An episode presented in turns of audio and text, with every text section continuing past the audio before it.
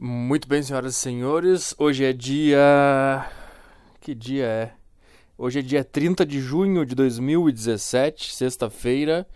Menos uma sexta-feira na sua vida. Eu nem sei mais que dia é, eu não sei mais que horas são, eu não sei mais nada. Porque eu tô com meus horários tudo fodido. Porque eu saí. Eu, eu não sei, eu não sei nem como falar mais, cara, porque chegou uma hora, eu acho que eu fiquei umas 33, 34 horas sem dormir. Chegou uma hora que meu corpo falou: Tá, cara, a gente não vai dormir? eu falei: Não, não vamos. Aí eu falei: Então tá. Porque chegou uma hora que eu nem tinha sono mais. Meu corpo simplesmente aceitou que esse era o nosso destino e que a gente ia ficar assim. Ah. É, é uma sensação horrível quando tu vai pra uma outra cidade, assim, e tu não pode dormir. Tu te sente perdido no tempo, assim. Porque eu saí daqui pra Curitiba, eu saí daqui às, às seis da manhã. Eu vou bocejar, porque. Eu tô deitado na cama, tô gravando com um gravadorzinho portátil, porque eu tô tão cansado que eu não tenho força nem para ir até o computador e ligar o Audacity e sentar na cadeira e, e puxar o microfone pro lado. Não consigo fazer nada. É, só que é o seguinte, daí eu acordei às três da manhã do, de quinta-feira, do dia 29. Eu acordei às três e meia da manhã. Eu tinha, eu tinha colocado meu despertador para tocar às quatro, porque o meu voo era às seis. É, aí, é, não, acho que sim, né? Acho que, acho que faz sentido. Às vezes eu fico pensando, será que eu não, não exagerei um pouco em programar às quatro, se o voo era às seis, mas daí tem que chegar às cinco no, no, no, no aeroporto. Aí tem toda aquela merda de passar passar a mala no raio-x. Aí eu tava lá no raio-x, cara. Tava lá na fila, aí tinha uma mulher com um cachorro. e era um puta cachorro fofinho, bonitinho assim, cara. Parecia ser filhote ainda, parecia um ursinho. Aí tava essa mulher com esse cachorro dentro de um, de um, de um carrinho rosa de criança, andando com o cachorro pra lá e pra cá. Aí quando, quando eu olhei esse, esse bicho já no saguão, já fiquei, ah, cara, pelo amor, não faz isso com o cachorro, cara. com o cachorro com a cara dele, o que, que tá acontecendo? O que estão fazendo comigo? O cachorro andando no aeroporto. Nunca era pra um cachorro entrar. Sei lá, cara. É que nem aquele negócio que eu falava do avião, quando a gente sobe com o avião, a gente tem uma visão que não era pra ter. O cachorro tá no aeroporto. Nunca que, isso, nunca que essa espécie de animal um dia na sua, na sua história ia frequentar um aeroporto. Só um, um animal estúpido que nem um ser humano para levar um cachorro que nem um que parece um ursinho de pelúcia. Eu não sei porque que eu fiquei com, tanta, com tanto dó do cachorro, cara. Ele deve ser bem cuidado pra caralho, porque era, era uma família rica, claramente. Ele era um cachorro muito caro também, claramente. Sei lá, meu, eu fiquei olhando pro cachorro. Tu vai, tu vai botar um cachorro no avião, bicho. Tem certeza que tu vai fazer isso com o pobre cachorro? E aí passou, aí, tá, aí chegou lá no, no, no troço do raio-x, aí tava lá essa porra dessa mulher com o cachorro, que ela devia ter um filho e não um cachorro. Cara, é o seguinte, cara, se tu, tem, se tu decidir que tu vai ter um cachorro, tu tem que saber que tu nunca mais vai poder se mudar ou andar, ou andar de avião. Não pode mais. Ou, ou tu vai pegar o teu próprio carro e vai andar com ele de carro, mas tu não vai pegar. Imagina esse bicho dentro de um avião, cara. Aí eu fui olhando pro cachorro, será que eles vão socar ele naquelas caixas e vão botar ele num depósito? Um depósito? Naquele, naquele compartimento que é um depósito de mala? Onde é que vai o cachorro? Não sei, ela não foi no meu voo, mas onde é que vai esse cachorro quando eles colocam naquelas caixas que parecem uns troços, eles vão nos depósitos? Que eu já vi que não pode ir junto no avião, né? mas como ele era pequeno, eu não sei. E eu não conseguia nem olhar pra cara do cachorro depois. Eu literalmente, quando, quando o cachorro tava. Quando eu vi que eles estavam ali. Ela tava com ele no colo, assim. Ele, ele tava com uma cara de. Que que é isso, cara? Aí tava uns caras tentando arrumar o carrinho para passar no troço do raio-x, porque eles não estavam apitando o negócio. E não tinha como tirar o carrinho do próprio carrinho, porque o carrinho era, já era feito de metal, não tinha o que fazer. E aí eles estavam lá discutindo, fazendo uns negócios. E ela com o cachorro no colo, assim. Só com um braço já, pra perceber que o braço dela já tava ficando cansado. E o cachorro olhando assim eu não sei explicar a expressão do cachorro, cara. O cara, o cara tava ali assim, olhando pros lados. E eu chegou, chegou uma hora que, sabe quando tá no aeroporto, é uma fila que parece uma minhoca, assim, ela vai pra lá, daí ela volta pro mesmo lugar, daí vai pra lá, volta pro mesmo lugar, sabe como é que é? Toda hora que eu tava na. Eu tava com a posição onde, eu, onde o cachorro tava na minha vista, eu botava a mão, eu botava a mão na minha cara. E ficava, não olha isso aí, cara. Porque essa cena me deixou tão triste. Eu não sei porquê. Eu achei que eu ia começar a gravar e eu conseguia entender porque eu fiquei triste olhando o cachorro naquela situação. Mas eu não consigo entender. Mas eu botava minha mão na cara, eu fingia que eu tava só cansado, assim. Botava a mão na testa. Tipo fazer um, uma viseira. Sabe uma viseira? Sabe aquelas. Aqueles óculos de, de obreiro que eles mexem assim, ele vai para cima quando eles não querem mais proteger o olho. Aí quando eles vão proteger, eles baixam o negócio. Eu fiz isso com a minha mão para me proteger daquela visão. Era uma mistura de fofice com ansiedade, com, com preocupação. Sei lá, cara. Seis minutos falando de um cachorro, Arthur. Aí que aconteceu? Deixa eu tentar. Deixa eu tentar.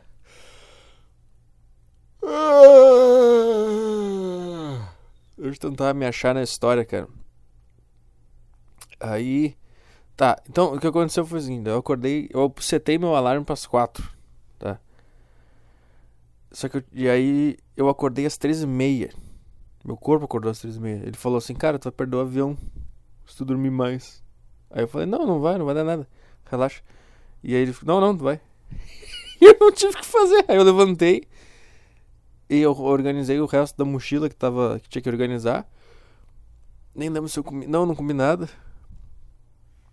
Eu chamei o Uber. Foi um puta carro me buscar. Peraí, vai ser foda hoje. Veio uma, um puta Uber me buscar um Corolla preto. Eu me senti um superstar. O problema do Uber é que ele te dá uma ilusão de que tu é rico. Porque tu faz, ah, vamos, vamos ali no negócio. Aí vem um Corolla te buscar, aí vamos embora. Vamos, só que aí no final do mês vem a conta. Os Uber, tu, tu fica, por que eu fiz isso? Mas na hora tu acha que tu é o rei, não sei, porque tu não tem a sensação de estar tá gastando dinheiro quando tá no Uber. Tu sabe que vai vir no cartão de crédito depois. Né? O táxi, quando tu paga, ele já, já saiu do teu bolso. Tu vê, tá, eu gastei isso daqui pra andar. Isso aqui não é uma coisa legal. Isso aqui eu gastei. Agora o Uber, cara, tu, tu fica um mês na ilusão de que existe um cara no mundo que fica te levando pra lá e pra cá de graça. É isso. Às vezes vem uns carros bosta, mas igual, quando vem os carros bons, eu fico. Eu fico assim. Aí vem um puta Corolla. Aí, cara, acho que eu cheguei no aeroporto. Cara, eu cheguei no aeroporto. Cheguei no aeroporto, mas. Quatro, quatro e meia, quinze para cinco, acho. Não, porque eu saí daqui às quatro, às quatro vinte. Eu agendei uma viagem. No dia anterior eu agendei uma viagem para as quatro e quinze, quatro e meia da manhã. Eu achei que ficava agendado. Um cara pegava e se comprometia que naquele horário ia acontecer aquilo. Mas eu falei isso? O que, que muda? Se o cara se comprometeu ou não. É, eu saí daqui 4h20, eu acho, da minha casa. Aí eu cheguei lá, e como eu cheguei muito cedo, falei. No eu me sentei numa mesa na frente do McDonald's e fiquei olhando pro chão. eu fiquei pensando, por que, que tu acordou tão cedo, cara? Só que é uma daquelas coisas que agora fudeu, porque tu vai, tu vai pra lá, tu vai pra Curitiba, de noite tu vai fazer um show e tu não vai dormir, porque teu, meu voo de volta era às seis da manhã de novo. E o show lá em Curitiba ele terminou. Que horas terminou? 10 e meia, 11 horas. E até sair todo mundo, aí você tem que encontrar o pessoal, meia-noite, aí já vai meia-noite e trinta. E eu tava na casa de um cara. Se eu fosse dormir até chegar na casa dele, eu acho que ia ser duas da manhã, eu ia dormir duas horas. Até as quatro, ia acordar e ter que ir pro aeroporto. Então, eu, eu, aqui, aqui em Porto Alegre, quando eu decidi o meu, o meu relógio, o meu cronômetro, para ele tocar. Meu cronômetro? Meu alarme para ele tocar às quatro, eu já, eu já decidi meu futuro que eu tava fudido sempre. Se bem que não ia fazer diferença nenhuma. Que horas eu ia acordar? Acordar às quatro e meia? É, podia ser, né? Podia acordar às quatro e meia, deixar tudo pronto no dia anterior. Esse é o problema também. Eu, eu deixo as coisas pra última hora, cara. Até o negócio da mala. Quarta-feira, eu saí do trabalho almocei e eu pensei, eu vou pra casa fazer a mala. Aí eu cheguei em casa e não fiz a mala. Eu não sei o que eu fiz. Eu não fiz a mala. Fiquei, ah, depois eu faço. Vai tá tudo certo. Vai tá tudo tranquilo. Eu não fiz. Aí quinta, aí quarta de noite, eu, eu arrumei ela pela metade pensei, ah, amanhã de manhã, quando eu acordar, eu termino. o cara com voo às quase seis da manhã. Sabe? Mas se eu tivesse deixado tudo, tudo pronto, assim, a, levanta e vai, eu podia ter acordado às quatro e meia. Eu podia ter acordado às quatro e meia, aí eu já chamava o Uber, eu chegava aí quatro e quarenta. 4h50 eu chegava no aeroporto. 5 horas chegava no aeroporto. Fazia... É, eu podia ter feito isso, cara. Eu sou um idiota, cara. Eu fico muito ansioso. Fico... Uma, das, uma coisa que eu tenho quando eu tenho que viajar de avião, eu tenho muito medo de perder o voo. Ou de ter colocado informações erradas, comprado passagem errada. Lá no aeroporto, quando eu tava sentado, eu ficava de 5 em 5 minutos olhando pro papel da, do bilhete da passagem. Bilhete, cara, de ônibus. Pra cartão de embarque. É um papel de merda que sai numa máquina lá. Parece uma nota fiscal. eu ficava olhando de 5 em 5 minutos para conferir se eu acertei a cidade, se eu tava indo pro lugar certo. Porque me, eu me vi assim, CWB, que é Curitiba. Mas por que tem W? CWB. O que, que tem a ver W com Curitiba? Eu não sei. É, é assim que tá lá no, no, no, na cidade de Curitiba no, na, nos troços de avião. Nos troços de avião. Eu ficava olhando aquela. Porque vinha aquela voz, aquela voz na minha cabeça que eu tenho o dia inteiro. E ela falava, cara, imagina. Só, só criar uma possibilidade, assim. Eu tenho um troço da cabeça que foi criando umas possibilidades, assim. Cara, imagina. Se tu pegou a passagem pro lugar errado, cara, e tu vai parar do outro lado do Brasil. Como é que tu vai fazer, cara? Como é que tu vai fazer pra voltar? Como é que tu vai perder o show, cara? Tu, todas essas coisas que tu tá imaginando na tua cabeça que vai acontecer, não vão acontecer. Sabe toda essa felicidade que tu tá prevendo que tu vai sentir? Tu não vai sentir. Eu tenho, eu tenho um negócio na cabeça que me impede de ser feliz em qualquer momento, cara. Até quando, quando eu falo assim, ó, cara, não tem jeito. Eu vou para outra cidade, eu vou fazer um show, as pessoas vão lá me ver, eu vou conhecer as pessoas que gostam de mim, eu vou sentir uma energia legal. Aí o meu cérebro vai e começa, o que, que eu posso inventar aqui pra ele ficar mal pra caralho? Qual, qual realidade paralela que eu posso colocar na cabeça dele que é muito próxima de, de, acontecer? Não pode ser um negócio muito absurdo, porque ele vai perceber que é absurdo vai rir. Tem que ser um negócio meio próximo da realidade. Já sei, cara. Eu vou ficar enganando ele 5, 5 minutos que ele pode ter errado a cidade que ele vai parar lá no cu do mundo, numa cidade do interior do Acre. Do Acre? Não gosto de fazer piada com Acre, porque todo mundo faz. Por que eu falei isso? Aí eu fiquei sentado, eu sentei. Eu, aí o que eu tava falando sobre deixar as coisas pra fazer da última hora? Eu, não fiz, eu fiz a mala de última hora. Aí sabe o que, que aconteceu? Eu esqueci meu desodorante. Eu cheguei lá, comecei a tirar as coisas, puta, esqueci o desodorante. Tive que usar o desodorante do cara lá que tava comigo. É. Aí o que aconteceu também, cara, sobre o texto. Quando, quando eu fiquei sabendo que eu ia pra Curitiba fazer o show, comecei a pensar, ah, preciso decidir o que eu vou falar. Aí eu sempre ficava, ah, amanhã eu vejo. Ah, amanhã na hora do almoço do trabalho eu vejo isso aí. Ah, não, mas daí não ia. Ah, amanhã, quando eu chegar em casa, eu vejo isso aí. E nunca eu fazer outra coisa, sei lá, sentava, ficava fazendo, ficava fazendo nada, mas eu não toquei no, no, nesse projeto aí. Aí, quando chegou muito perto do, da data do voo, eu pensei, cara, tu vai chegar no aeroporto assim com antecedência, tu senta lá e tu escreve teu texto. Lá no aeroporto mesmo. E já criei uma outra, uma outra desculpa que eu pensei, se eu não conseguir lá no aeroporto, com certeza né, no avião eu consigo. Mas sabe o que aconteceu, cara?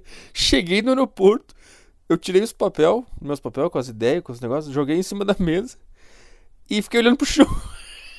eu não fiz nada. Aí, aí eu fiquei, sei lá, 40 minutos olhando pros papéis, dobrei eles, botei no bolso, fui para pro embarque, entrei no avião. Aí eu tirei o caderninho, botei naquela na mesa do avião lá, quando ele decolou e pensei, tá, vamos lá. Aí eu olhei pra direita, eu tava da janela e fiquei olhando pras nuvens. Fiquei uma hora olhando pras nuvens, pensando, cara, que, que é isso, cara? Eu tô no céu voando num troço, num latão. Não, parece uma lata de, de, de sei lá o que, que parece aquele negócio. Aí tu fica olhando pra asa e tu pensa, cara, a asa balançando ali, tu pensa, cara, isso aqui vai rachar o meio a qualquer segundo. Qualquer, não tem possibilidade alguma disso aqui. Disso aqui tá acontecendo. Eu fiquei uma hora olhando pela janela, olhando pro horizonte, pensando, nossa, olha essas nuvens, que bonito. Aí comecei a pensar, eu comecei a bolar uma teoria, imagina. Mas não tem como, porque daí a nuvem. Mas eu tinha uma hora que eu, lá, lá no céu parecia um tapete, uma grama sintética, as nuvens. E eu comecei a pensar, imagina se, se, a, se a realidade é aqui em cima da nuvem. Ia, sei lá, cara, ia. Eu comecei a tentar imaginar. Ima... Não consigo explicar. não consigo explicar. E eu comecei a pensar. Mas eu comecei a pensar, tá, imagina se as coisas só existem para ter essa. Se o chão é a nuvem. Isso que eu quis dizer. O chão é a nuvem. E que tem embaixo da nuvem. Não é, então a, nossa vida não é tão importante assim quanto a gente acha, porque na verdade é a nuvem. Mas daí eu pensei, ah, mas daí passa, bate, bate um vento, a nuvem some, daí o que, que sobra? Sobra a cidade lá embaixo. Então não faz sentido nenhum. Nenhum essa teoria. E é isso aí, daí eu não escrevi nada durante o voo, fiquei olhando pela janela durante uma hora, pensando nessas coisas, que não serve para nada no final das contas. Aí tu começa, tá, eu vou chegar lá e vai, aí quando der eu, eu, eu escrevo o texto. Aí eu cheguei lá, fiquei na, fiquei na casa de um ouvinte de longa data. Eu não sei, eu não sei, eu não lembro de, de as pessoas que eu encontrei lá, mas eu encontrei um monte de gente lá. Ah, eu tinha, que, eu tinha que mandar um tomar no cu pro. Era pro Matheus, uma coisa assim. Era um Matheus. Como é que era o nome do cara? Deixa eu ver aqui. Deixa eu ver no Instagram aqui. Encontrei dois caras lá, torcedor do Atlético Paranaense. Ele. Deixa eu achar aqui. Era uma, era uma turma de. Acho que eles são três amigos. Aqui, ó, lembra desse cara? Matheus Lazarotto. Boito. É Boito? Matheus Lazarotto. Cara não foi no show porque tá namorando, tá casado. Aí a mulher não deixa ir. Ah, vai, vai lá se divertir sem mim? É? Tu prefere sair com teus amigos e ficar comigo? Aí começa. Só que não é nem que começa. O cara já prevê que isso vai acontecer e daí ele, ele nem se dá ao luxo de lutar pela própria felicidade. Ele já fica aí, cara, tá? Eu não vou ser feliz porque se eu tentar ser feliz eu vou me incomodar com a pessoa que eu amo, então eu vou ficar triste. E foda-se, não vou num negócio que eu queria ir. É assim que é a vida de um cara que namora, cara. E o cara não foi lá me ver, foi só os dois amigos atleticanos paranaenses. Uh, o que mais, cara? Eu gostei da cidade aí, Curitiba. É uma boa cidade. Ela, ela parece uma cidade grande. Só que quando tu tá nela, tu não tem a sensação que é uma cidade grande. Tu acha que tá no, tu tá no interior. Eu não sei se o Paraná inteiro é assim. Mas lá eu tive essa, sensação assim. Eu, eu tava numa cidade grande, mas não tava ao mesmo tempo. Tinha um clima. A estrutura é de cidade grande, mas o, o clima, não um clima frio ou quente, mas o clima da, da cidade, assim, parece uma cidade interior, assim. Eu não sei mais o que. Eu, eu não, não, sei. Quando eu tava lá, eu fiquei olhando pras coisas. Isso, isso é interessante quando tu vai pra um lugar que tu nunca foi na tua vida tu te sente, sei lá, cara, tu te sente muito vulnerável a qualquer problema, assim. Teve uma hora depois do show que eu, eu tava com o pessoal, daí a gente tava ali conversando. Não sei onde é que a gente foi, largo do não sei o que, sei lá, essas porra que tem. Toda cidade tem um largo. Toda porra de uma cidade tem um largo. Aí fui lá no largo, não sei o que, aí tava lá conversando com os caras. Aí o pessoal que eu tava de carona começou a ir pro carro, eles falaram: Ah, Petri, vai ficar aí, hein? Porque eu tava conversando com outros caras. Imediatamente, cara, eu entrei no modo pânico, porque eu comecei a imaginar todo o meu futuro em 10 minutos. Que se aqueles caras que eu tava de carro junto fossem embora e eu ficasse lá no largo, sozinho, acabou tudo, cara, porque eu não conheço nada, eu, eu não tenho é, desenvolvimento social nenhum para pedir ajuda para ninguém. Eu ia ficar no largo, começar, ia começar a pedir moeda depois de um tempo. Eu ia ficar em Curitiba pra sempre. Peraí.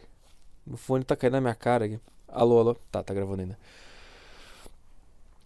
É. Que aconteceu. Tá, eu não sei onde é que eu tô na história mais, cara. Uh...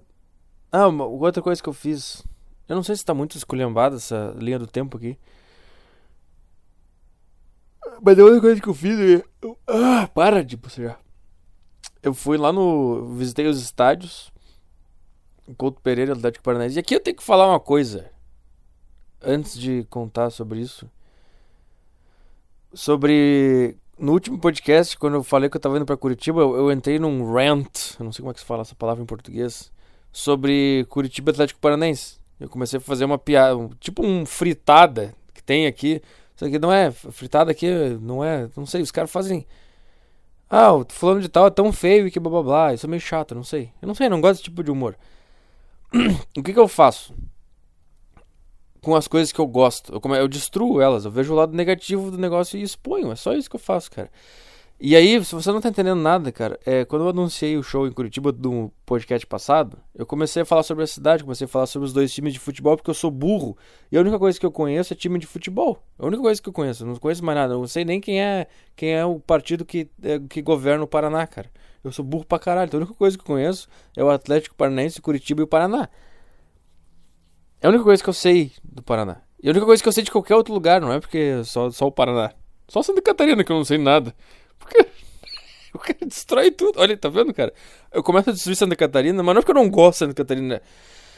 Aí, e aí que eu vou explicar, cara? Aí eu fiz, aí eu peguei esse trecho final porque as pessoas estavam me dizendo que tava engraçado e fiz um videozinho de deu 4, 5 minutos e postei no meu Facebook lá, tá? Eu quando quando falando sobre os times lá, fazendo piada, fazendo graça sobre os times, eu falando da caveira lá, os caras segurando umas caveiras e tal. Aí eu postei isso daí, daí deu 10 minutos e começou a surgir torcedor de torcida organizada, os caras fanáticos lá começaram a me ameaçar, dizendo que iam lá no teatro e eu me pegar, não sei o que. Aí eu, aí eu deletei o vídeo, porque eu reconheci duas coisas. Aliás, três coisas. Um, fiquei com medo de apanhar, é óbvio, porque torcedor de futebol não dá pra brincar, cara. Não é que nem feminista, porque feminista, esquerdista, esses caras aí tu pode fazer graça pra caralho, falar merda eles só te processam, assim, ou só tentam denunciar o vídeo, e, ou te olham, olham torto na faculdade. É isso que eles fazem. E se eles vierem pra porrada, eu me garanto com esses caras aí, eu acho. Não sei. Acho que não me garanto porra nenhuma, cara. Uma menina pode me bater que eu vou ficar com medo. Sei lá, porque. Uma torcedor de futebol é foda, cara. Torcedor de futebol é foda porque esses caras, eles não têm mais nada na vida os caras são completamente vazios por dentro e, e, esse software do futebol instalou na cabeça do cara e ele só roda assim. Se esse programa for desinstalado ou se tiver alguma, um, algum vírus que possa é, é, fragmentar esse, esse, essa programação instalada, Tipo, essa, essa programação é tão forte que ela, ela tem um antivírus enorme. Então, se tu chegar e começar a falar, cara, já percebeu que o teu time é, é pequeno pra caralho? Ninguém se importa, assim, com o teu time. E aí vocês ficam levantando umas caveiras, uns negócios, assim, já parou pra pensar nisso? O cara entra numa noia, cara. Ele, o sistema de defesa do Windows dele entra na, num, num troço tão forte, assim, que o cara se cega. Ele começa a só agir de acordo com aquela emoção ali, que, que é um antivírus no cérebro dele. E, e, e acaba se tornando uma situação de vida ou morte, porque aquilo ali é a vida do cara. Ele vive aquilo ali. A vida dele é o time dele. Se aquilo ali for destruído, cara, ele vai sentir a maior tristeza da vida dele. E o corpo dele tá, tá protegendo ele de sentir aquela tristeza. E aí eu pensei, ah, cara, isso aqui não deu certo, assim. As pessoas que me ouvem, que me acompanham, entenderam. Só que esses caras, eles vivem numa bolha do futebol, assim. Então eles acham que se um cara falar mal do time dele, é porque eu sou gremista. E eu só falei mal porque eu acho que o meu time é bom pra caralho. Tanto que um cara comentou: Ah, quero ver falar mal do teus times do Sul aí. Aí eu falei: Sim, cara, eu falo mal dos meus times do Sul aqui há sei lá quantos anos. Eu sempre falei. Eu falo, eu, eu, falo, mais, eu falo mais mal, de novo, do Grêmio, que foi o meu time durante a minha vida inteira, do que do Inter. Por quê? Porque eu gosto do Grêmio, gostava, de um jeito diferente. Então eu conseguia perceber as suas ridicularidades, porque tudo nessa vida, cara, quanto mais, quanto maior é uma coisa, mais fácil tu identificar uh, coisas ridículas naquela coisa. Porque tudo na vida é ridículo. Merda, fodeu. Tá, voltei. É, eu nem lembro onde é que eu tava, cara. Eu tive que parar de gravar e voltei agora e, e.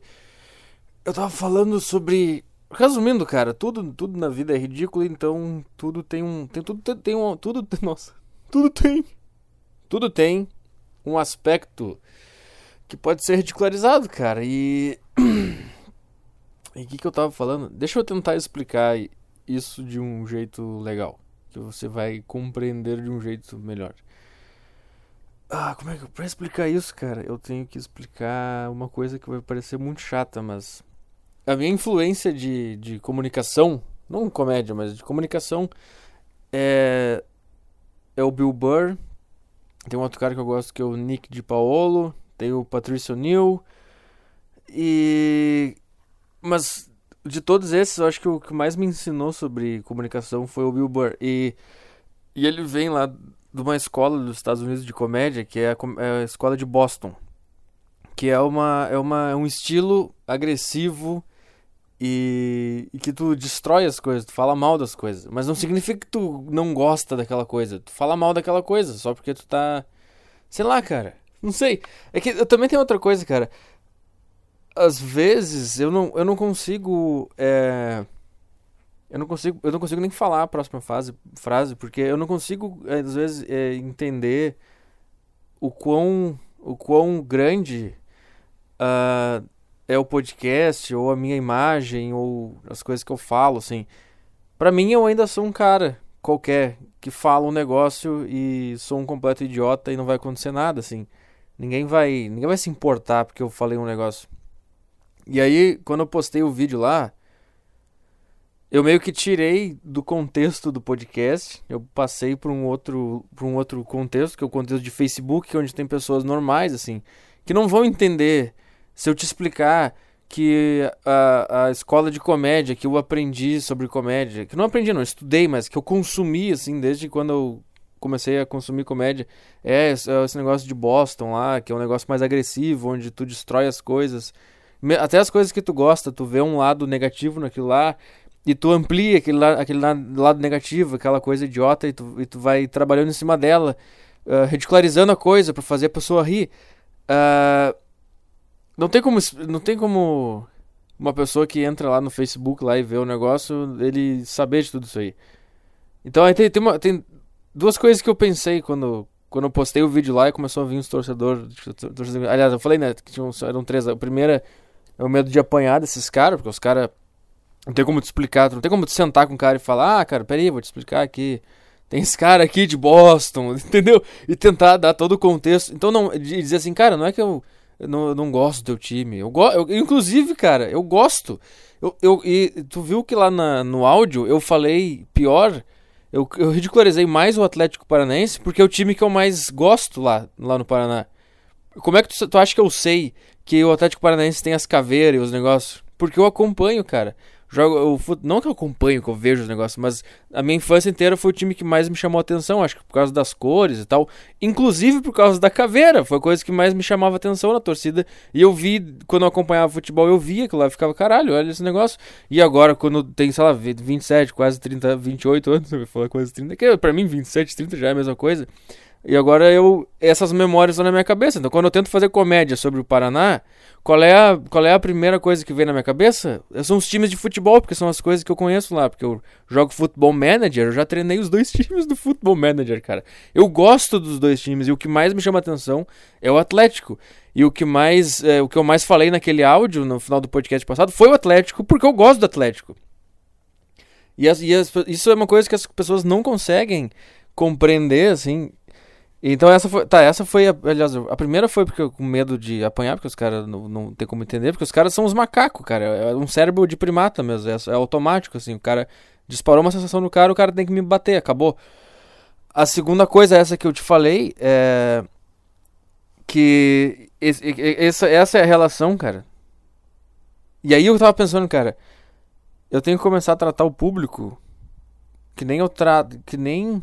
Eu div... Não, não que nem eu trato não, é que nem eu trato as minhas namoradas. Não que eu tenha, mas por exemplo, a, a, última namorada que eu tive, quando eu tive relacionamento com mulher, quando eu fazia uma piada é, dessas assim, de destruir alguma coisa, de, de expor uma coisa ridícula, ou de criar uma situação ridícula, imediatamente depois eu falava, não, tô brincando, desculpa, me dá um abraço aqui, falava, ah, te amo, dava um beijo no rosto e tal, é, tá tranquilo, e ria com ela, entendeu?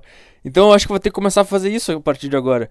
Porque pra mim eu achava que eu só podia. Eu podia só fazer a primeira parte, não precisava dar um abraço e dizer, não, não, relaxa, tá tudo tranquilo, eu gosto de ti, eu só tô brincando, sabe? eu vou ter que começar a fazer isso. Então, a próxima vez que eu fizer uma piada, assim, quando eu, eu terminar um rant sobre alguma. destruindo algum estado, alguma cidade, algum, algum time, depois eu vou falar, não, você sabe que eu gosto de vocês, cara. Relaxa, eu tô brincando, vou ter que falar isso. E é verdade, cara. cara, aí eu fico pensando assim, qual é a teoria do cara? O cara, que uns caras comentaram assim. Um cara comentou assim, ó. Eu vou pegar esse áudio e eu vou lá no, na frente do teatro mostrar para as pessoas o que tu falou. Eu, eu tava, qual é a tua teoria, cara? Eu, eu botei. Em primeiro lugar, eu gravei o podcast e falei isso no podcast. Aí eu tirei esse trecho do podcast e botei ele individualmente no meu Facebook. E a tua. Eu não sei. Qual é, qual é a tua teoria? É que eu odeio Paraná? É que eu odeio os times? E eu tô indo pra lá? É, por que, que eu. Por que, que eu iria pra lá se eu odeio? Eu ia só pra ganhar dinheiro? Sendo que eu não ganhei nada. Eu só gastei! Eu só gastei pra ir pra lá. E qual é a tua teoria, cara? E aí tem uns outros caras que ficaram puto porque eu. Porque eu ah, não, tem outra coisa que eu fiz, cara. Os caras começaram a a me xingar lá, os torcedores torcedor organizada, tá? Aí eu comecei a. Eu comecei a fingir que eu era um cara super normal e querido, assim. Aí eu comecei. Ah, olá! Tinha um cara que o nome do cara era Fernando. Escreveu assim: Olá, Fernando! Gostaria de pedir desculpas pela ofensa. Ah, e perguntei: Também gostaria de perguntar se há alguma coisa que eu possa fazer para resolvermos essa situação. Eu escrevi pro cara isso pra mim. Eu queria ver até onde vai o cérebro maluco do cara. E sabe o que o cara escreveu? O cara escreveu assim: grave um vídeo sem ser irônico pedindo desculpas para as duas torcidas aqui do Paraná. Caralho, cara, até onde vai a tua insegurança, cara? Sabe? E aí eu comecei também a pensar outra coisa, cara. Isso aí. Eu achava que isso era uma característica de, de social justice warrior. Tá? Eu achava que era coisa de esquerdista, de feminista. E quando tu faz uma comédia, tu fala uma piada, tu expõe um aspecto ridículo de alguma coisa eu achava que eles que eram inseguros e que precisavam de desculpas e precisavam de retratamentos, ah, grava um vídeo pedindo desculpas. Eu achei que era uma coisa fresca de uma geração, mas inclusive, cara, torcedores de futebol, hooligans, caras que supostamente deviam ser macho pra caralho, eles também têm isso. Ai, pede desculpas pros times porque você foi irônico. E um outro cara escreveu assim: Cara, isso que você fez não foi humor, foi falta de respeito. Aí tu fica, aí tu fica pensando, tá, isso aí é uma, é uma coisa generalizada no mundo, não é uma não é uma coisa específica daquele grupo. Qualquer pessoa que tenha alguma coisa que, que, que elas consideram ser muito importante nas suas vidas, elas vão agir assim. E é por, é por isso que falam que política virou futebol, porque a, a, política acabou virando isso aí também. Quando ridiculariza um movimento, algum, alguma ideia, alguma ideologia, as pessoas se ofendem desse, desse jeito, assim, igual um torcedor de futebol se ofende quando tu ridiculariza o time deles. E, e aí eu deletei o vídeo, cara. Eu deletei o vídeo. Porque eu, acho que a minha, a, o meu estilo de humor é como se eu estivesse fazendo sexo anal contigo agora. Tá? Só que tu tem que estar tá gostando. Sabe quando come o cu da mulher e ela não tá gostando? Fica aquele negócio meio estranho ela, e ela pede pra tirar, tu não, tu não fica comendo, porque daí não, não dá certo, entendeu? Aquela coisa horrível, aquela dor tem que ser bom pros dois. Entendeu, cara? Então, basicamente, quando, quando eu faço alguma coisa assim de destruir algum aspecto ou falar de alguma coisa e expor o lado ridículo, o cara que gosta, assim, daquele negócio. Por exemplo, eu encontrei dois torcedores do Atlético Paranaense lá em Curitiba que eles me falaram que eles riram do negócio quando eu falei das caveiras, que eles choravam de rir e tal. Ele falou que ele tava chegando no trabalho e teve que parar o carro, acho que é isso que ele falou, pra rir daquele negócio. Isso é o sexo. Eu tô destruindo um negócio que ele gosta, mas ele tá gostando. É, é isso, cara. Quando tu come o cu da mulher, tu tá destruindo uma coisa que ela gosta, que é o cu dela. Ninguém quer ter um cu arrombado. Mas por alguma coisa que eu soube fazer, por algum aspecto, assim, alguma mágica que eu consegui fazer, eu estar arrombando o cu dela foi prazeroso para ela. Então é isso que eu quero fazer, cara. Quando eu destruir alguma coisa que você gosta, eu quero que você ria daquele negócio comigo. Eu não quero arrombar o teu cu e te fuder, te deixar jogado no chão chorando depois de chamar o Uber e dizer, tá, pode ir embora agora, sua vagabunda, com o cu saindo os cocotos. Eu não quero isso que aconteça. Eu quero que tu goste. Eu quero, inclusive, que tu tenha um orgasmo comigo comendo teu cu. Tá entendendo? Eu acho que eu consegui explicar o que eu. Eu consegui explicar com uma analogia de sexo anal o que eu sempre quis fazer nesse podcast. Obrigado pela sua oportunidade. Ah, eu tô, eu tô com sono todo errado agora. Agora é 8h17 da noite. E eu não sei, eu não sei mais porque eu tô todo errado. Eu vou tentar seguir a linha do tempo aqui. Eu, eu, eu tive que parar de gravar e agora eu voltei depois de um tempo. Tá, eu, eu falei do aeroporto aqui, eu falei do cachorro que parecia um ursinho. Uh, falei do aeroporto, cheguei cedo pra caralho, do Uber, tá. Aí eu cheguei lá. Uh, frio pra caralho. E depois calor pra caralho. Suando, as pernas queimando, os negócios. Ah tá, aí eu fui. Eu fui lá no, no Couto Pereira para conhecer os, os, dois estádios. Porque eu gosto dos dois times. E o porque eu gosto eu consigo destruir. Isso é, uma, isso é uma coisa também que eu aprendi com o Bill Burr, cara. Eu não, eu vou, ficar, eu, vou, eu vou parar de, de, de esconder isso. Que eu, que eu aprendi tudo com ele. aprendi tudo com ele mesmo. Ele, ele falava, ele foi convidado para fazer um, um roast com um jogador de beisebol, acho que era. E aí ele tava falando no podcast dele que ele só aceita fazer roast quando ele quando é alguém que ele gosta, alguém que ele conhece, que ele acompanha. Porque quando tu faz, quando tu tenta fazer esses roasts, né, ro que é, é, fritada, que tem aqui no Brasil é fritada, com alguma coisa que tu não acompanha, assim, por exemplo, ah, vai fazer lá o fritada com o Alexandre Frota. Por que que sai aquelas piadas manjada e merda? Porque ninguém é fã do Alexandre Frota, ninguém gosta dele, ninguém acompanha e sabe as coisas que aconteceram, assim. E foi formando o seu cérebro com a história dele, já vai, sabe das coisas. Entendeu o que eu tô tentando te dizer, cara? Enquanto quando tu tem a capacidade de expor o ridículo de alguma coisa, de uma forma diferente, assim, não só falar, ah, o pau pequeno, ou ah, comeu travesti, só essas coisas que o brasileiro faz. Então, quando tu gosta de uma coisa, tu acompanha aquela coisa, fica muito mais fácil de tu enxergar as partes ridículas e fazer humor com aquilo ali. E ele, e ele explicou isso num podcast há um tempo. E foi inclusive essa inspiração que eu tive pra falar, pra fazer um anúncio do meu show em Curitiba de um jeito diferente, de criticar os dois times lá, porque são as coisas que eu gosto.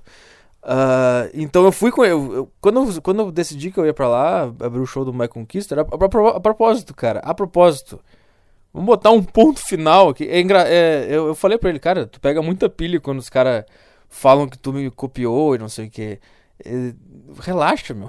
Eu falei pra ele, cara, eu sei que tu pegou umas, umas frases lá, inclusive a gente tava, eu falei para ele, cara, aquele, ele fez um vídeo de um candidato honesto que falava que não ia investir em educação e saúde, blá blá. Eu falei, aquele vídeo que tu fez era, era um vídeo meu, ah, era uma ideia minha que tu transformou numa outra coisa. Eu falei, não tem problema, cara. Eu falei, eu, eu, eu inclusive acho legal isso.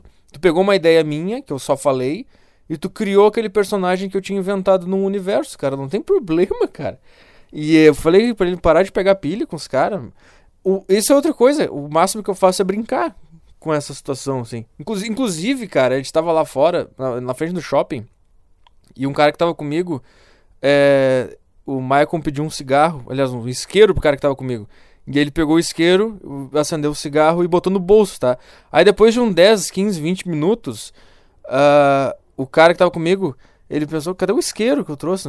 Aí o Michael falou, puta, tá aqui comigo, botei no meu bolso e entregou pro cara de volta. Aí eu falei, aí eu falei pro Michael, porra, tu gosta de roubar as coisas das outras pessoas, hein? E todo mundo começou a rir.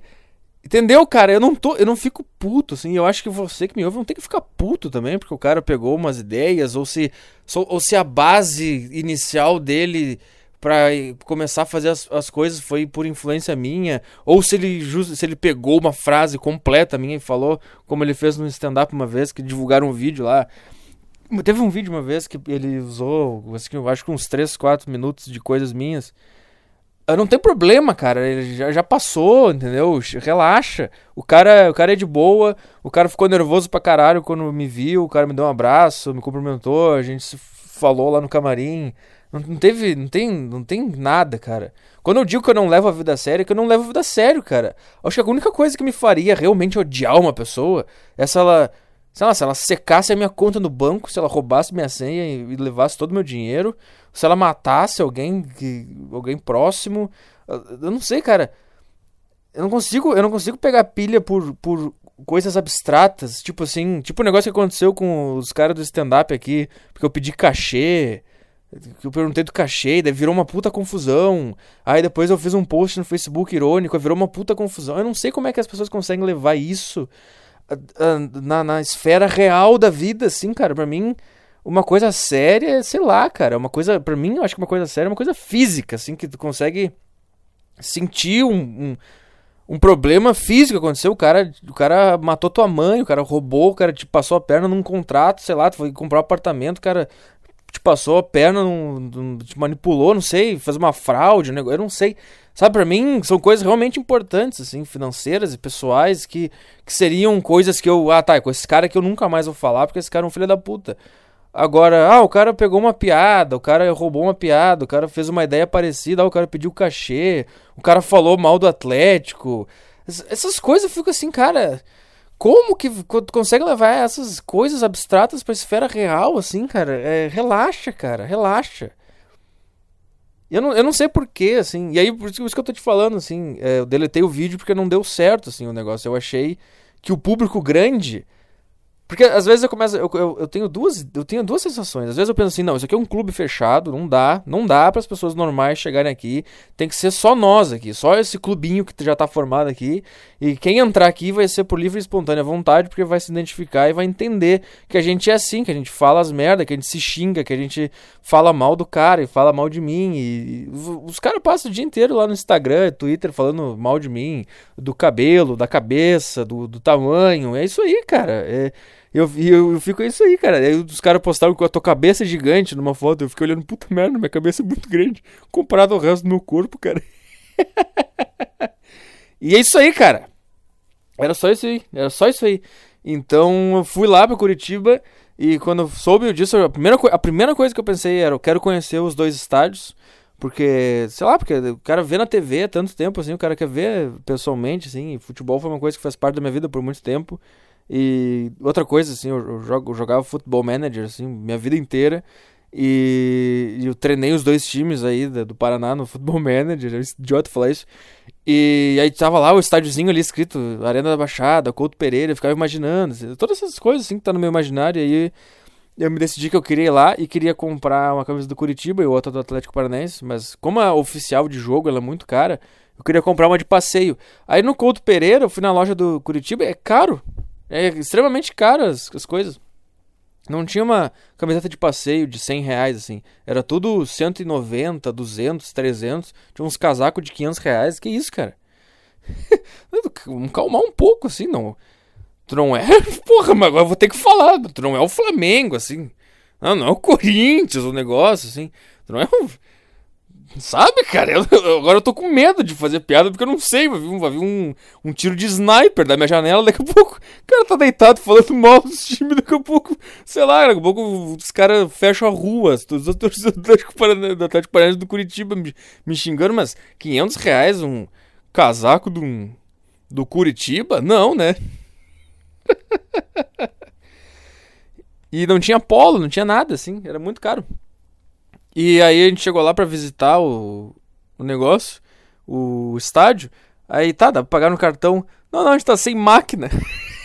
como é que tu quer que como é que tem que eu não faça um podcast falando que teu time é pequeno se tu não tem nenhuma máquina para passar um cartão de crédito no, no teu estádio, cara? Aí a gente teve que sair de lá e, e procurar um banco na cidade. A gente não achava banco em nenhum lugar. Aí a gente, ah, vamos pra Arena da Baixada, então. Aí a gente chegou na Arena da Baixada. Ah, onde é que, se, onde é, que é pra visitar? Ah, não dá porque tem uns negócios do vôlei. Aí eu fiquei, eu acho que eu fiquei uns 15 minutos nesse loop infinito, tá? Eu falei pro cara assim: "Ah, eu quero visitar o estádio, quero ver por dentro". Aí o cara: "Ah, não dá porque tem estão botando as redes dos vôlei lá". Aí eu falei: "Tá, mas eu, eu quero ver o estádio por dentro porque não que, que essa informação tem a ver? Ah, é, não, mas é que tem os negócios do vôlei. Aí eu falei, tá, mas eu vou lá e vejo os negócios do vôlei. Aí ele, não, não, mas não dá, porque tá fechado por causa do vôlei. Aí eu, tá, mas eu quero só ver o estádio. E eu fiquei nessa, assim, uns 10 minutos. Aí eu, tá, mas eu não posso ficar então do lado de fora, assim, só para enxergar por dentro? Não, não tem lado de fora. Eu, assim do lado de fora? Então tudo é o estádio? Tudo era. O universo inteiro é Arana da Baixada. Não tem. Não tem fora? Como assim não tem fora? Aí o cara não sabe o que responder. Aí eu, tá, mas eu, eu vou lá, eu vejo a, a, as, as redes do vôlei sendo colocadas, não tem problema. Não, mas não dá porque tem uns negócios do vôlei. Tá, cara. E se eu, che se eu chegasse assim. Cara, eu sei que tá tendo. Estão botando umas coisas de vôlei aí na Arena da Baixada, eu queria ele ver. O que, que ele ia falar? Eu acho que ia bugar o cérebro do cara. queria falar, não, porque tô botando as coisas de vôlei. Aí eu falei, sim, mas foi isso que eu acabei de falar, eu quero ver isso aí. Não, mas não pode, porque estão botando as coisas do vôlei lá. tá, cara, eu já entendi, mas eu quero ver. e eu não consegui visitar a Arena da Baixada, cara. Não consegui. Não consegui ver por dentro do estádio. Por quê? Porque fecharam um evento de boiola, para ter vôlei.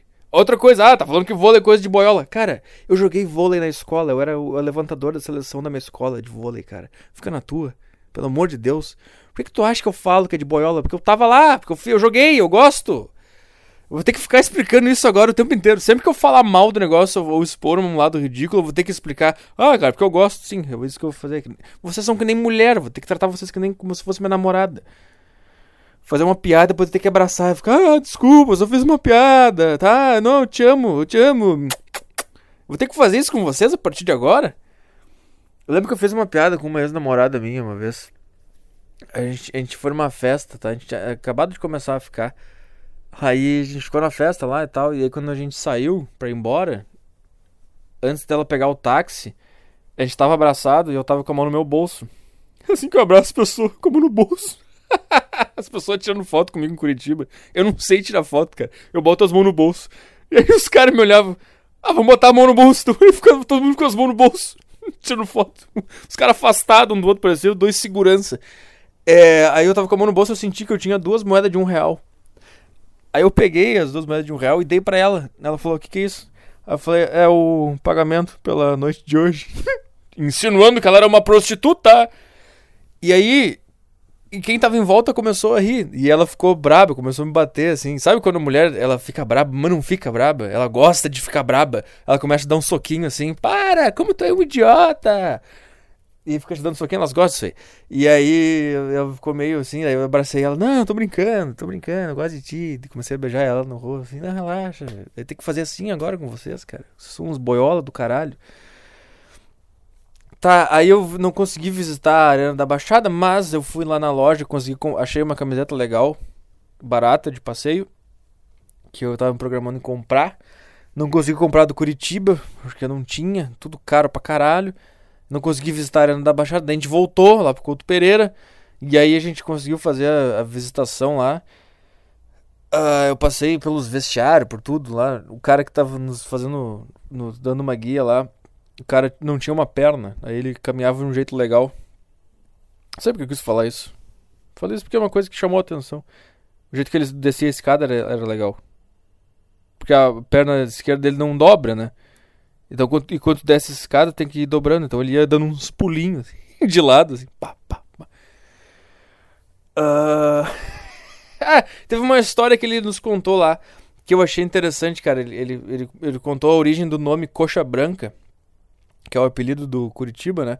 Ele falou que tinha um jogador alemão que fugiu da guerra, chegou no Brasil e ele virou jogador lá no, do Curitiba.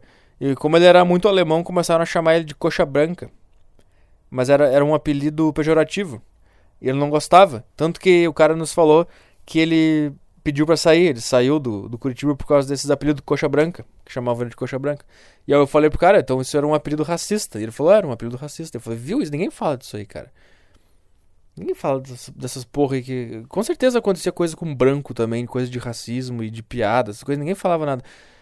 Aí que, que aconteceu? É isso que eu digo, o que aconteceu? O nome do time virou o, o, o, o nome pejorativo, o apelido, Coxa Branca. Os caras, tá, é Coxa Branca. Depois de um tempo passou e, tá, é Coxa Branca, vambora. Vamos pegar esse, essa coisa e transformar no nosso nome. Isso, sabe, cara? Isso é legal pra caralho. Eu, eu acho isso uma coisa muito legal. Quando o cara pega para si uma coisa que era negativa, daí é, é uma, uma forma muito grande de, de, de, mostrar que tu que tu que tu não te considera uma coisa muito grande assim. Sim, Curitiba, né? não tem como, cara, não tem como. Isso foi uma piada só. Agora eu vou ficar sempre com medo desses caras. E aí tu fala, não, eu não tenho nada especial, cara, relaxa. Agora a gente é o coxa branca, esse negócio que deu uma merda assim, que deu umas brigas. Não, tá aqui, eu sou coxa branca, pronto, acabou. Entendeu, cara? Relaxa. E eu achei essa história interessante pra caralho. Eu conheci o estádio. Não lembro mais, cara. Não lembro mais o que aconteceu. É... Eu, eu, eu, falei, né, sobre estar na cidade lá e não, não entender nada, assim. É... eu fiquei assim, cara, como é engraçado como o nosso cérebro é um puta GPS, cara. Porque eu, ta, eu tava em Curitiba e eu não conseguia registrar nada. Eu não conseguia é, formar nenhum caminho no meu cérebro. A gente andava pra lá e pra cá, o cara que tava comigo lá me levava pro estádio, a gente foi no centro, a gente foi num. Eu pedi para ele me levar no bairro mais rico da, da cidade pra ver como é que era. E vai e volta, vai e volta, e às vezes passa pelo mesmo caminho, cara. E eu ficava olhando vidrado assim pra cidade. Uma coisa que eu gosto muito de fazer, quando eu vou pra outra cidade, eu não gosto de ver ponto turístico, assim. A não ser que seja uma coisa que. Por exemplo, os estádios são pontos turísticos, mas é uma coisa que representa coisa pra minha vida, assim. Porque eu sempre vi na TV e sempre joguei os jogos nos dois estádios e tal. Eu sempre via esses troços. Isso faz parte da minha vida. Mas, tipo, ponto turístico, ah, o museu, ah, aqui é a estátua de não sei o que. Ah, é, sei lá, eu acho meio chato, assim. Tanto que quando eu fui pro Rio, eu nem, eu nem queria ir no Cristo lá, naquelas coisas. Uma coisa que eu mais fico vidrado, assim, que eu fico olhando, é. Eu fico olhando pra calçada, assim, pras ruas, pras pessoas. Eu fico, cara. Eu não sei qual é essa. É uma sensação muito. Porque. Isso nunca acontece com vocês, assim. Vocês estão na cidade de vocês aí.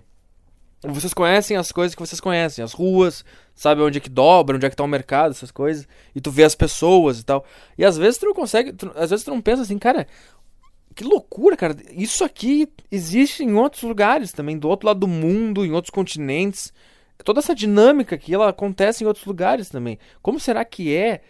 Não acontece, às vezes eu tento, eu tento me tirar assim do meu corpo, eu tento, eu tento voar lá para fora do planeta e tento ver outra cidade, como é que eu não sei se vocês têm essa tara também. Eu fico. Eu fico tentando achar alguma coisa que deve ser diferente, assim. Talvez o jeito que as pessoas caminhem, o jeito que elas andam.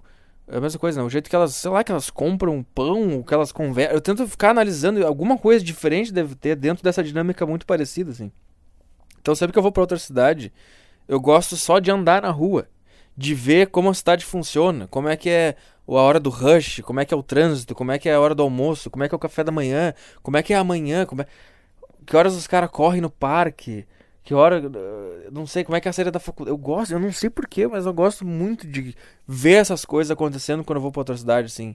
Eu não gosto de ver grandes eventos e, e show e ir para o ponto turístico, conhecer as coisas. Até no Rio, cara. No Rio eu ficava mais eu ficava mais vidrado em ver como que aquelas pessoas viviam no Rio, que é uma cidade é, conhecida mundial, mundialmente, que tem um monte de coisa, assim, que é o, o lugar onde tá os famosos e tal.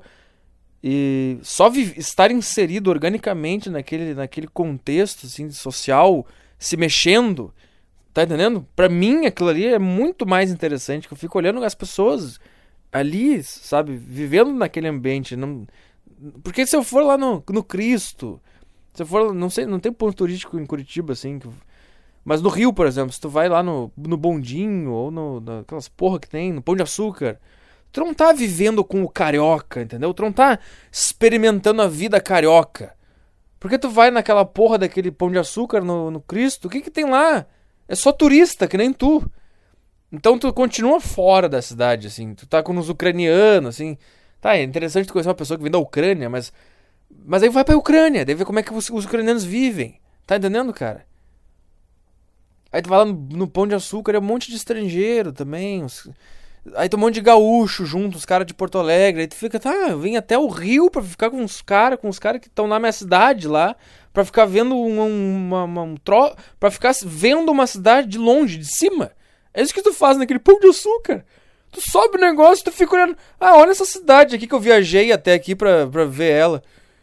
Vai lá e vive nela, o idiota. Tem quatro dias para ficar no Rio, vai lá, desce lá e vive. Vai comprar pão onde os caras compram pão. Vai comprar açúcar onde os caras compram. Vai, vai, vai viver lá na cidade. Não, os caras pegam pão de açúcar. Vou subir no bondinho até em cima do morro. Vou ficar lá três horas olhando para baixo. Olhando a cidade se mexer. Sei lá, cara, pra mim não faz sentido isso aí.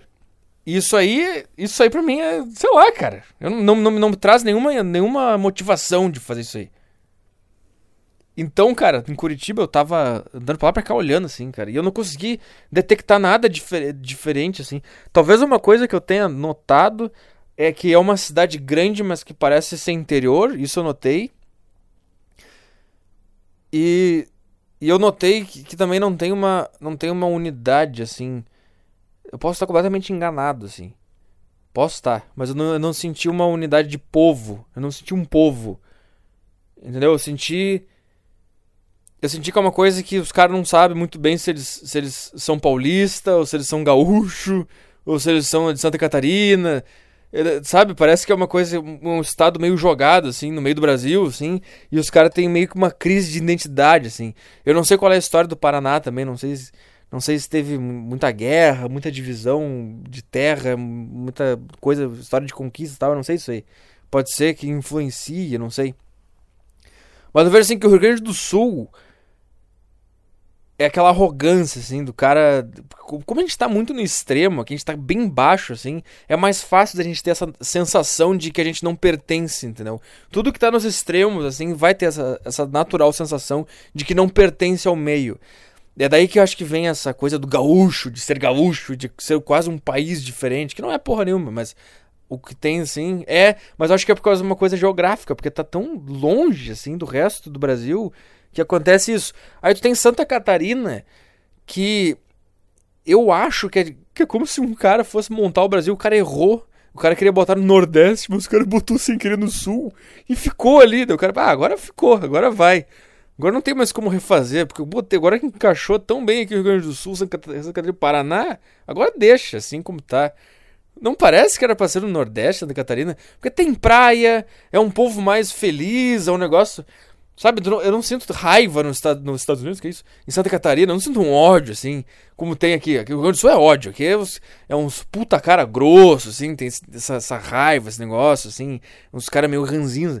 Eu não sei se aí Santa Catarina tu vê, assim, as puta praias, troços felizes, assim, Florianópolis, aí tu pensa, tá, isso aqui não devia estar tá aqui no sul, isso aqui devia estar tá lá pra cima, lá onde tem as coisas bonitas pra caralho. Deixa, deixa pra baixo que é as merda. Eu acho que São Paulo devia vir pra baixo, porque São Paulo é merda. São Paulo é concreto, é trânsito, é raiva. É cara tomando remédio para acordar, remédio para comer. E os caras tudo podre, os caras os cara estão no meio de um caos completo que ninguém mais tem identidade nenhuma. É tudo uma confusão, tá todo mundo tentando se achar num negócio que tem 14 milhões de pessoas. E as praias é umas merda, é tudo poluído. Eu acho que São Paulo, tu puxa tu puxa para baixo, põe Rio Grande do Sul, São Paulo, e aí tu segue ali com Santa Catarina, Paraná, e aí já vai o Rio, que daí já faz um sentido. Talvez eu até invertiria, inverteria ali Paraná com Santa Catarina, ia ficar Rio Grande do Sul, tá certo, tá no lugar certo. Aí São Paulo, tá? Aí vinha Paraná. Que eu acho que ia dar uma sensação de unidade melhor pro Paraná também. O cara ia pensar, não, a gente tá aqui embaixo, a gente tá com São Paulo e Rio Grande do Sul. Aí eles vão ficar, tá, agora eu entendi a minha função no Brasil.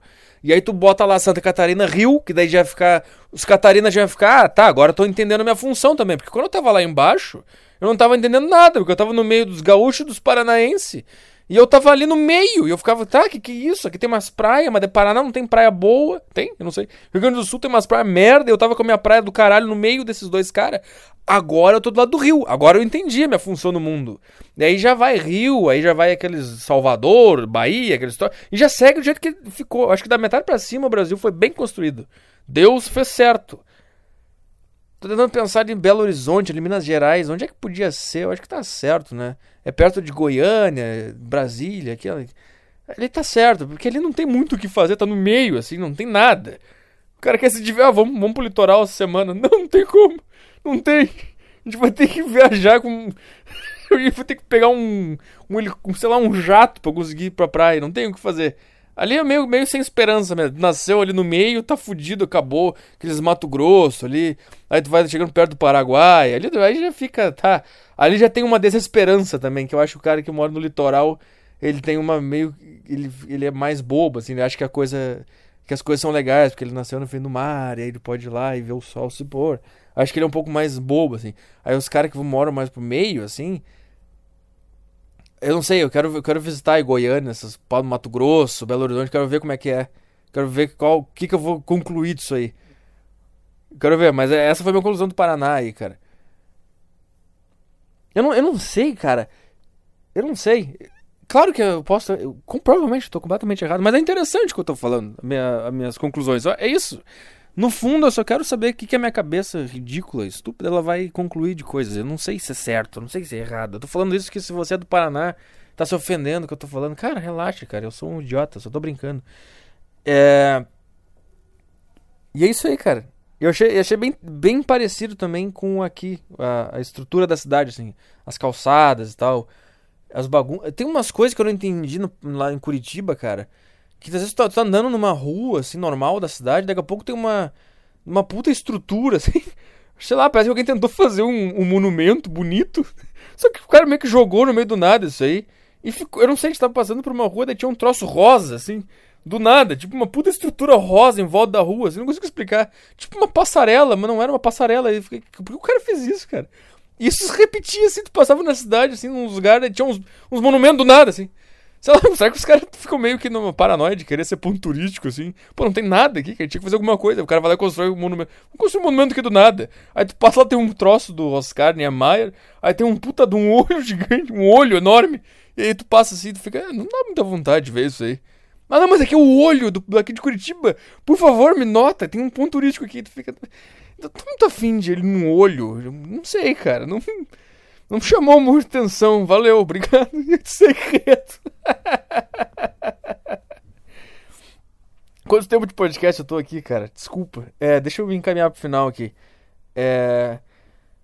Tá, aí eu, eu, Foi isso que eu fiz. Eu vivi a cidade aí, dei uma olhada nas coisas, a gente foi comprar pão na padaria. Essas coisas eu gosto de fazer. E no, no pano, eu gosto de ir, não sei, cara, eu gosto de ir na, na padaria comprar pão e ver o atendente, ver como é que. Eu não sei porquê, cara. Eu não sei porquê. E. Eu, o Chapecó domingo que vem. Domingo que vem? Não, não, não. Sei se é nesse, no outro, quero ver se, se eu faço isso aí também.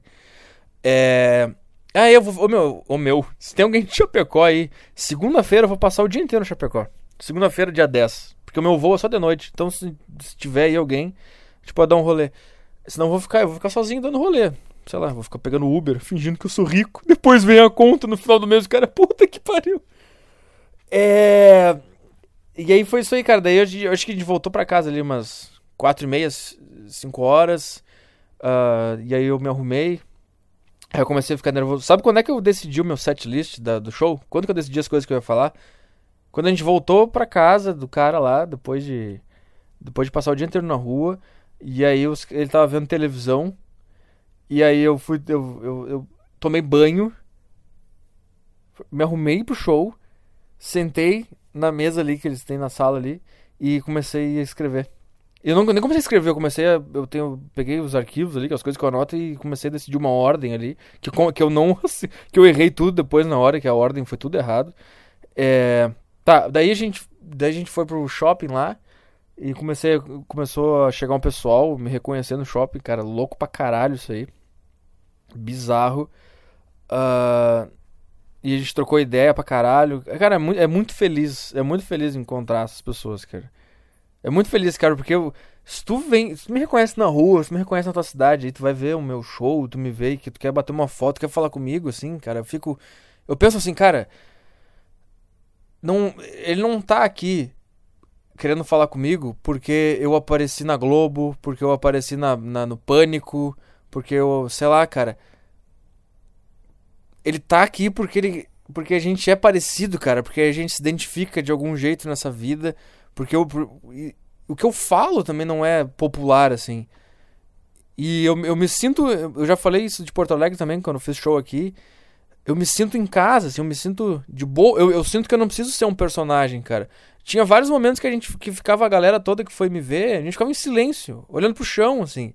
E, e, e não foi desconfortável. Tá entendendo o que eu tô falando? Porque quando tu entra num elevador com uma pessoa que tu não conhece, que tu não gosta, ou não é que tu não gosta, mas que tu não, tu não sabe se tu tem química, tu não aguenta a subida do térreo pro segundo andar sem, sem ter que falar alguma coisa para quebrar aquele silêncio, porque o silêncio tá horrível.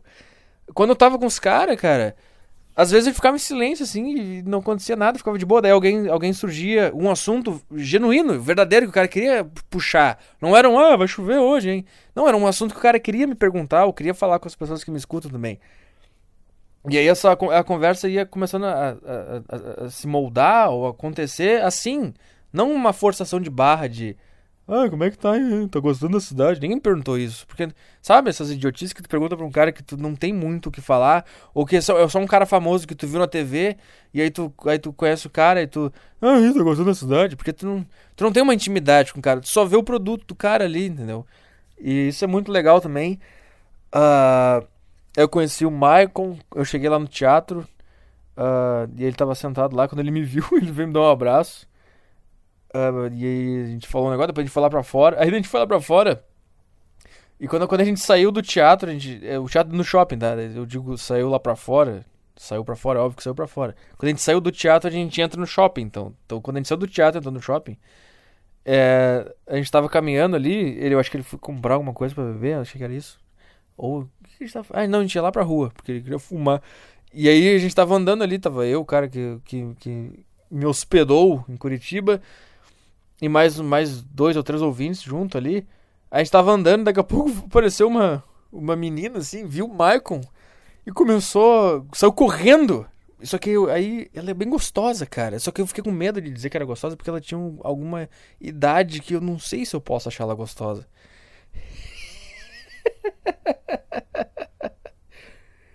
Aí ela saiu correndo pra tirar uma foto com o Michael e eu falei, puta merda, cara. Olha as pessoas que vão tirar foto comigo. Eu olhei pra trás falei pros caras, olha o que que tira foto comigo, são vocês, uns lixos. As puta gostosa com um rabão. E quando eu falei isso, eu vi que ela tava com a mãe dela. Eu falei, putz, e aí segui reto. Fingi que não fiz nada. Mas não sei, ela devia ter uns 18, eu acho. Isso aí é só a minha consciência tentando. Sei lá, cara. Desculpa. Não, mas não era muito. Imagina o cara. O cara, o cara, um cara completamente louco falando de uma criança de 8 anos, isso. Imagina. Não, mas ela tinha parecer. Se eu fosse chutar uma idade, assim, eu iria dizer 22, mas como tu sabe que essa geração hoje, eu não, eu não entendo nada, eu acho que eu, se eu tivesse que apostar, eu diria 17, mas assistindo parecia 22. Uh, e é isso aí, cara. Daí a, gente, daí a gente ficou conversando, começou a chegar um pessoal, nos reconhecer e tal, conversar com a gente. Aí eu, eu, eu fiz o show. É, é foda, cara, que eu ainda, eu ainda tenho que levar o texto junto, senão eu me, eu me esqueço das coisas. Eu, eu lembro que eu, eu, a, a, primeira coisa que eu ia falar. Tipo assim, eu ia puxar o assunto e ia fazer duas piadas desse assunto, tá? Aí o que aconteceu? Eu só puxei o assunto. E eu fiquei, tá, cérebro, qual eram as duas piadas sobre esse assunto aí? E ele falou, sei lá, cara, te vira aí. tu quis vir pro palco agora fala aí. E eu, não, cara, me lembra das duas piadas sobre. Porque aí eu só joguei um assunto no ar e ficou todo mundo me olhando. Tá, e agora? E eu, e eu é, cara, isso aqui acontece em frações de segundos aí, tu fica, cérebro, cérebro, tu tava agora lendo o papel ali atrás no camarim. Não é possível que não tenha, em algum lugar do cérebro tá essa informação. Aí eu, puta, eu vou ter que ver, eu ter que ficar olhando essa bosta desse papel o tempo inteiro. Mas deu tudo certo, cara. Uh, eu acho que foi o melhor, o melhor que eu fiz até hoje. Errei, acho que uma piada só não deu certo, porque eu errei ela. Eu caguei ela. É uma piada que eu não consigo acertar. Ela é uma das mais simples, eu não consigo acertar.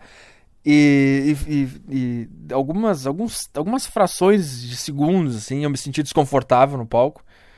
Que é assim que, é assim que eu tento me avaliar, assim. Não, não. Porque comédia é uma coisa abstrata, cara. É, qualquer coisa pode ser engraçada. O que eu tento me, me avaliar é. Se eu tô me sentindo confortável, eu vou. Eu posso até começar a sair dos trilhos e criar coisas e foda-se. Agora, quando eu não me sinto confortável é quando eu tenho que emular um personagem para não deixar cair, entendeu? E quando eu tento emular um personagem, normalmente não é muito bom, entendeu? Não fica, não fica engraçado, porque tu tá tendo que forçar uma coisa. Então eu tento avaliar, assim, sempre que eu faço, depois que eu saio do palco, eu tento avaliar, assim, hoje tu te sentiu mais confortável ou desconfortável? E aí eu começo a pensar os pontos que eu me senti desconfortável. Eu tento não ir, não ir na, na coisa objetiva, assim, esta frase não funcionou, porque eu acho que é, é questão de feeling, assim, se tu tá confortável, tu pode falar qualquer coisa que as pessoas vão entender que tu só tá fazendo uma graça ali. E aí tem, e aí tem coisas quando tu fica nervoso, quando tu esquece o texto, tu fica desconfortável, e aí tu começa como tu não pode ficar em silêncio, tu começa a falar coisas a partir desse desconforto e, e como ele não é, ele não é bom assim, eu não sei porque aquilo não é bom, não consigo explicar, mas tu começa a tentar tapar aquilo ali, aquele desconforto com coisas que não são verdadeiras, entendeu? Claro que eu acho que o cara que assiste ele não consegue perceber isso. Talvez ele só ele só veja uma coisa só assim, e nem percebe que o cara ficou nervoso ou ficou desconfortável assim. Mas pro meu cérebro, e aí eu aí eu tento detectar os momentos que eu me senti desconfortável assim, que não tava rolando e por quê, e eu vou tentando trabalhar nisso aí, cara. E isso aí é Eu não sei, eu acho que está muito tempo já de podcast aqui. Não sei se você aguentou até aqui. Queria ler e-mail, mas não vai dar. Provavelmente eu esqueci alguma coisa aí, mas. mas... E de... Cara, e depois eu. Depois a... Ah, depois a gente foi. Depois a gente saiu, cara. A gente foi num bairro aí de Curitiba, onde vai os jovens, tudo. A gente ficou. Fiquei lá assistindo o pessoal beber e tal. Vocês têm belos exemplares de mulheres aí, cara. Parabéns. Meus parabéns. E. Cara, não, não que eu não pudesse ter pego alguém aí, porque lá eu senti alguns olhares, assim. Mas. Sei lá, cara. Isso é uma coisa que eu tava pensando sobre sexo, assim, cara.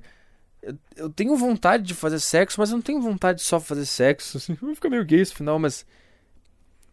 Eu tava, eu tava, eu, às vezes eu olho uma mulher assim na rua e dá vontade de comer ela. Tipo, eu tava lá no, no, lá no Curitiba, daí eu vi uma. Tinha uma menina muito bonita, assim acho que ela, cabelo claro, e eu vi que ela tava me olhando, eu tava escorado numa numa gradezinha assim, olhando a, a, movimentação toda. E depois do show eu saí com o pessoal que foi lá me ouvir, a gente foi num bar e, e os caras beberam e comemos. Depois a gente foi para outro lugar, então a gente ficou dando esses rolês assim.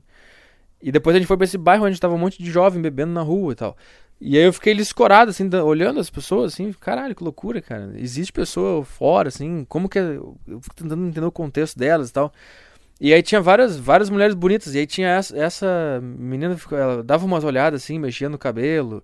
E a gente se olhava às vezes. E aí, é isso que eu te digo, cara, eu não, eu não sei, cara. Eu fico pensando, a, a vontade que eu tenho de, de fazer sexo é, ter, é um sexo íntimo. Não é só um, só um sexo casual, sabe? Eu já, eu já fiz isso aí, não é, não é bom, cara. É só é só um negócio, assim. Eu tenho, eu tenho saudade de ter um sexo íntimo com alguém. É isso. Não tenho mais o que explicar. E aí eu ficava olhando pra ela, ficava pensando, tá, mas o que, que, que, que eu faço, cara? Eu chego ali e converso e beijo ela na boca. E aí, cara? não que eu não pudesse desenvolver uma intimidade com ela, mas eu pensei, tá, mas amanhã de manhã eu vou embora, cara. O que, que vai acontecer? Sei lá, cara. Não sei. Eu tô num momento assim que eu tô. Que eu tô perdido, assim, cara. Eu não sei mais o que eu quero. eu não sei mais nada, cara. É isso aí. E depois. Cara, deu três da manhã, a gente saiu de lá, voltou pra casa do cara. A gente ficou tendo que dar tempo lá até as quatro e meia. Apareceu uma prova de resistência do Big Brother. Os dois tinham que ficar acordados. Porque se a gente dormisse, não ia dar pra ir pro aeroporto mais. Se a gente dormisse, a gente ia dormir. Aí não ia, ninguém ia acordar pra ir pro aeroporto. A gente ficou lá tendo que. Se. Como é que é? A gente teve que ficar se. se mantendo acordado ali. Tipo, fiquem nesse carro aí. Quem ficar mais tempo ganha o carro a dupla que ficar mais tempo com o carro, tá me sentindo uma dupla com ele, os dois, cara, tá, a gente vai ter que aguentar ficar acordado até as quatro e meia, porque é da meia hora até o aeroporto, é às cinco da manhã, chegar lá às cinco da manhã tá de boa.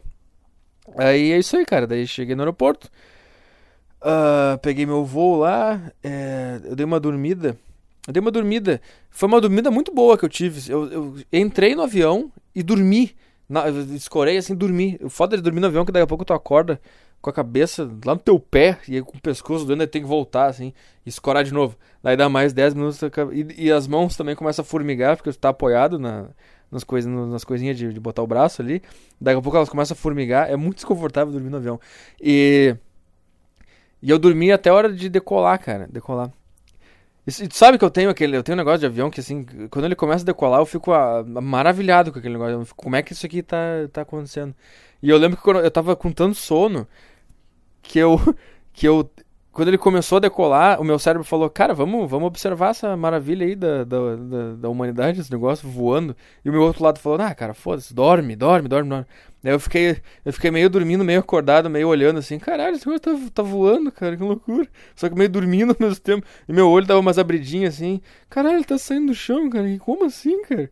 Como controla uma lata de ferro? Não, mas dorme aí, cara, relaxa aí. Aí dava uma dormida, eu olhava assim, Alguém me explica como é que um tro o troço começa a andar reto e daqui a pouco ele sobe, cara?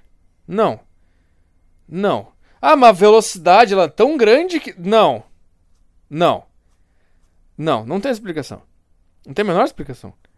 Ah, não, mas Arthur, é que ele, é que ele chega numa velocidade que é tão alta a velocidade que ele sobe. Não, ele não sobe. Por que, que sobe? Por que não desce? Por que não vai pro lado? Por que, que ele sobe? Porque ele tá rápido? Não. Não. Não faz o menor sentido isso aí. Porque ele chega numa velocidade tal que é maior que a força da gravidade, e é isso ele pode subir? Mas como que ele sobe? Eu só consigo imaginar um troço subindo se tivesse um monte de. Olha a minha visão de avião. Se, se, eu, se o cara fala, Arthur, tu vai ter que construir um negócio que vai voar. A primeira coisa que eu ia pensar é pensar assim, cara, vou ter que construir dois caras gigantes. que eles vão. Não sei, que eles vão empurrar o troço pra cima, assim. É isso que eu ia fazer. Eu não sei, cara. Pra mim só faria sentido se tivesse tipo, uma catapulta ou um, um, um, troço, tipo uma cama elástica, que ele vai rápido, tá? Ele começa. Ele vai muito rápido. E daqui a pouco tem uma rampa. Aí ele passa na rampa, daí ele sobe. Ele vai, mas eu acho que ia ter um. O meu avião teria um tempo, assim, de vida útil no céu. Que ia ser de acordo com a, com a coisa da rampa aí. Que ser, tem que ser bem calculada. Porque se fosse muito para cima, ele ia voar muito para cima. Ele não ia chegar nos lugares distantes, assim. Então cada cidade. Se tu quer ser. Olha como é que ia ser meu aeroporto. Se tivesse que sair de Porto Alegre para Curitiba, ia ter uma rampa. Que ia ser exatamente a medida correta para ele voar nesse, nesse, tempo aí que demora de Curitiba, de Porto Alegre a Curitiba, entendeu? Se quisesse ir, tipo, pra Fortaleza, ia ter que ser uma rampa completamente diferente, porque ele tem que ficar mais tempo no ar. Aí é com vocês, é que você é cientista. Eu não, eu não consigo fazer isso aí. Eu só tô dando a ideia aqui do empreendedorismo.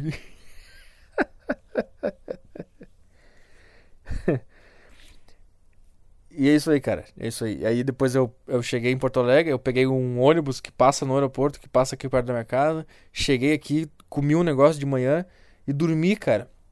Dormi acho que das 10 da manhã até as 5 da tarde. E agora eu tô numa pilha aqui, porque meu corpo tá achando. Tá achando que é de manhã, ele tá achando, cara, a gente tem que treinar. E eu, não, não, não, a gente tem que dormir. Que amanhã a gente vai treinar. Ele, não, cara, não tô entendendo nada, porque quando tu dorme e aí tu acorda, tu vai treinar. Porque se tu for ver, eu dormi às 10 da manhã e acordei às 5 da tarde. Olha o que meu corpo fez, cara. Que 10 da noite é normalmente o, a, a, hora que eu tô dormindo. Que eu tô indo dormir. 10 da noite e eu acordo às 5 e meia. Olha que loucura, cara. Aí eu dormi às 10 da manhã e eu acordei às 5 da tarde. Porque ele acha que é. Ele não, ele não entende, ele acha que. Ah, tá. Sei lá, cara, só aconteceu um erro na Matrix aqui, ele não dormiu, não entendi, mas tá, agora ele foi dormir às 10, então significa que agora tá tudo certo. Vamos acordar às 5 porque ele tem que treinar. Cara, que loucura, eu não sei como é que eu vou fazer pra, pra dizer pra ele que eu tenho que dormir daqui a pouco. São 9 da noite agora. Eu vou ter que ficar, cara, dorme. Ele fala, não, não, não, não dorme. Dorme, isso é insônia. Não, não, vamos dormir. Dorme, vamos dormir. Não, vamos dormir. Não, mas ele tem que dormir. Não, mano, ele não tem que dormir. E aí, é isso aí, cara. É, eu me enrolei demais aqui. Devo ter deixado alguma coisa de fora. É, é isso aí. Não, Chapecó anuncio no próximo, na sexta que vem. E talvez, cara, talvez vai rolar São Paulo aí. Conversei com o Maicon. E vai rolar aí nos próximos meses São Paulo, cara. Vou com ele. Tá? É, eu esqueci alguma coisa, cara? Eu deixei de falar alguma coisa? Do que eu fiz, do Paraná, do Curitiba, eu vi as coisas aí, fui no estádio, fiz o show. Tá, é isso aí, cara. Eu, eu acho que é isso aí. Bom, se um dia eu, eu fico muito, eu fico muito o que, que vai mudar? O cara que ouviu, ele não sabe o que, que eu fiz, ele não vai me cobrar. Não, mas tu fez aquele negócio lá que tu não falou. Não, tu não sabe. Então tá, cara. Então até, até sexta que vem. E tchau aí. Ai, foi muito ruim esse final, né? Tá, até sexta que vem e tchau.